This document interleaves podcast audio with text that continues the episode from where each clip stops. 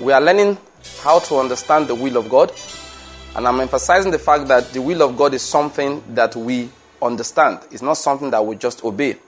That is important in Christianity because people sometimes they make the mistake of trying to live as if they are under the old covenant. They run up and down to prophets and say, Prophet, what is the will of God concerning me? We have established the fact that God indeed has a will concerning each one of us.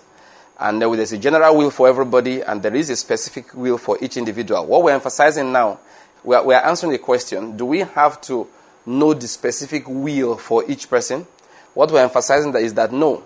What we need is to allow the specific will of God for our lives to play itself out. The specific will of God works itself out.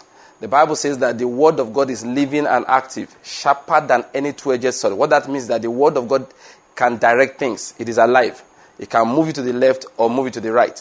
And Solomon said that if you want that thing to happen to you, in all your ways acknowledge him, and he will make straight your paths. He will arrange things for you so that just walking on the straight and narrow way, you will find yourself in the very place where God ordained for you to be. So Paul said to us, which we have been reading in 1 Thessalonians chapter 4, he said, This is the will of God, which is sanctification. And he began to explain what sanctification means. And so that's what I'm talking about. If we are going to allow the specific will of God to work out in our lives, what we need to do is to apply our hearts to sanctification in each thing that we do. As I was closing last time, I used an example of a man who may be doing business and his business is not doing well. And for that reason, he goes to a prophet, which is what we often do in these days. He goes to a prophet and says, What am I to do? And the prophet begins to tell him funny things. There are different kinds of prophets he's going to come across. The commonest ones are those who will start looking for who is to blame. Let me emphasize it again. Any prophet that's blaming somebody for your problems in your life, he knows you like to be deceived, so he's deceiving you. Both of you are deceived. A true prophet never blames other people. You go to a prophet, he says to you, the reason why you are having business problems is because your grandmother is a witch. That prophet is a liar. If you go to a, a, prophet and it tells that the other people in the market they don't want you to succeed, that prophet is a liar. If that prophet comes to you and says that your wife has joined the coven is the reason why your business is not doing well, that prophet is a liar. Because the Bible makes it clear. If indeed you are a righteous man before God, you are a righteous woman. It says he prepares a table before me in the presence of my enemies. The prophecies of a man cannot inactivate the word of God. It cannot make the word of God of no effect. The word of God says to us clearly, He prepares a table before me in the presence of my enemies. He says, If the ways of a man pleases the Lord, he makes even his enemies to be at peace with him. So if your enemies are not compelled to be at peace with you, then your own ways are not pleasing the Lord. What does it mean for your enemies to be at peace with you? It means that even though they plot evil for you, only good comes to you. That's what it means. Even though they want to plan bad for you, they will experience the bad and not you.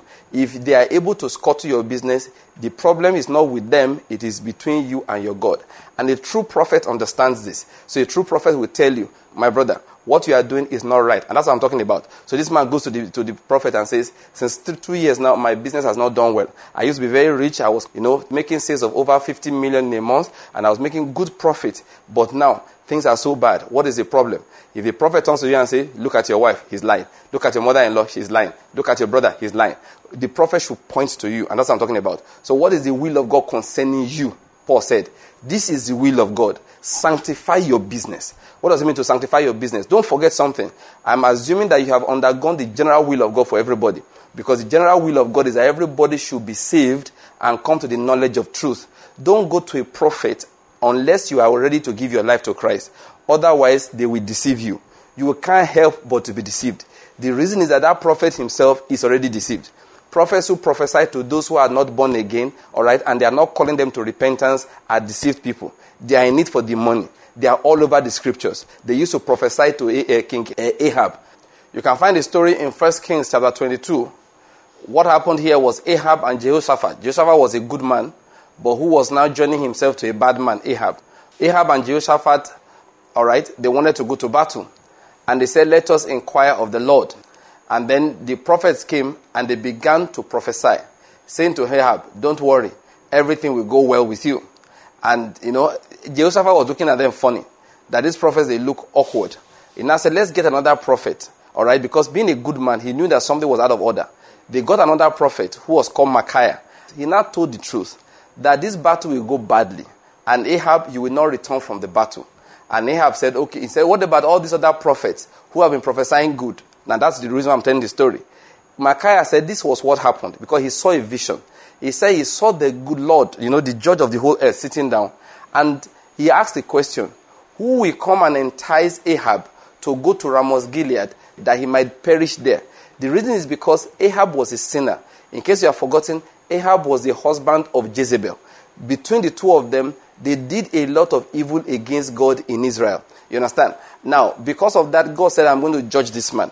I'm going to make sure he dies in this battle. He said, How do I entice him to go? He said, Let prophets lie to him. So a lying spirit went to God and said, I will be a lying spirit in the mouth of his prophets. And they will prophesy what they think is true, but to actually be a lie.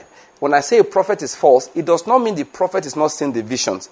He actually thinks he's telling the truth. But what makes a prophecy genuine or false is not whether the prophet saw the vision or not. It is whether the person who's receiving it has a heart of righteousness or he doesn't. Otherwise, that prophecy should be a prophecy calling you to repentance. Do you get the point I'm making? Very important to understand this. So you find out that what a man needs actually, if he really wants to know the will of God, is not to go to a prophet. It's for him to sanctify. That's what we're talking about. You know the will of God when you walk in sanctification. So that man comes and says, my business has not been doing well. So if he came to a man like me and says, what is the will of God concerning me? I will say, your business sanctification. That is, do not defraud your neighbor. If you take goods on credit, all right, Pay the people as soon as the money comes in. If you tell somebody that, look, oh, give me this thing, as we sell it, I will take 5%, I'll give you your money back. If the man agrees, as soon as you sell it, lodge his money into his account. That is what is called business sanctification. That's very important. Why are you doing business? Are you there telling lies to people? Because it is all the people that you cheated. They are the witches that are in quote against you. It is not your wife. Your wife can just be another woman. You know, I'm not saying your wife is good. I'm not saying she's bad.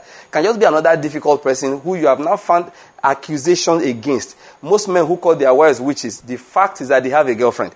Go and check it. He has many girlfriends. So he says, what is the will of God? You man that business is failing. That's what I'm giving to you today as a true word of God. He said, this is the will of God, your sanctification. So he says to the man, stop committing adultery. That is all. Do these thing, two things and pray to God, and He will forgive you your sins, and He will show you which direction to go so as to renew the power that is inside your business. Listen to me. Don't ever point fingers elsewhere. The will of God is not, should I buy yam or buy cocoyam? The will of God is not, first of all, should I t- trade in cocoa or trade in coffee? The will of God is not, first of all, should I do um, print or do lace as a, as a trader? No. The will of God, first of all, is how do I treat my customers? The will of God, first of all, how do I deal with other people who are doing business with me? By the multitude of my merchandise, the Bible says, am I filling my heart with wickedness or am filling my heart with righteousness? What am I doing? Am, one, am I one that's quick to help other people? Am I one that is walking in righteousness towards his wife, towards his children, towards his brothers and sisters? That is what is called sanctification. Listen to me. That is all the beginning and the end of the knowledge of the will of God that you need to have. When you have done this, listen, then other things that we call the specific and fine details of the will of God will start working themselves out of your life. The man that will bring you a business that you did not even know existed, that will lift you up from the level of selling in thousands and millions to the level of dealing in hundreds of millions is about to come to your door to ask you for a favor. And it's while you are doing that man a favor, a great door will open unto you. I hope you've gotten the point I'm making. You have just listened to a radio message by Pastor Banky. More of these and other messages are available from our website kwm.com.ng. To contact us, write us at radiosermons at gmail.com and do not forget to do your part in spreading the kingdom of God by sharing this message with someone else. Thank you for listening and may the fruit of this word blossom in your life.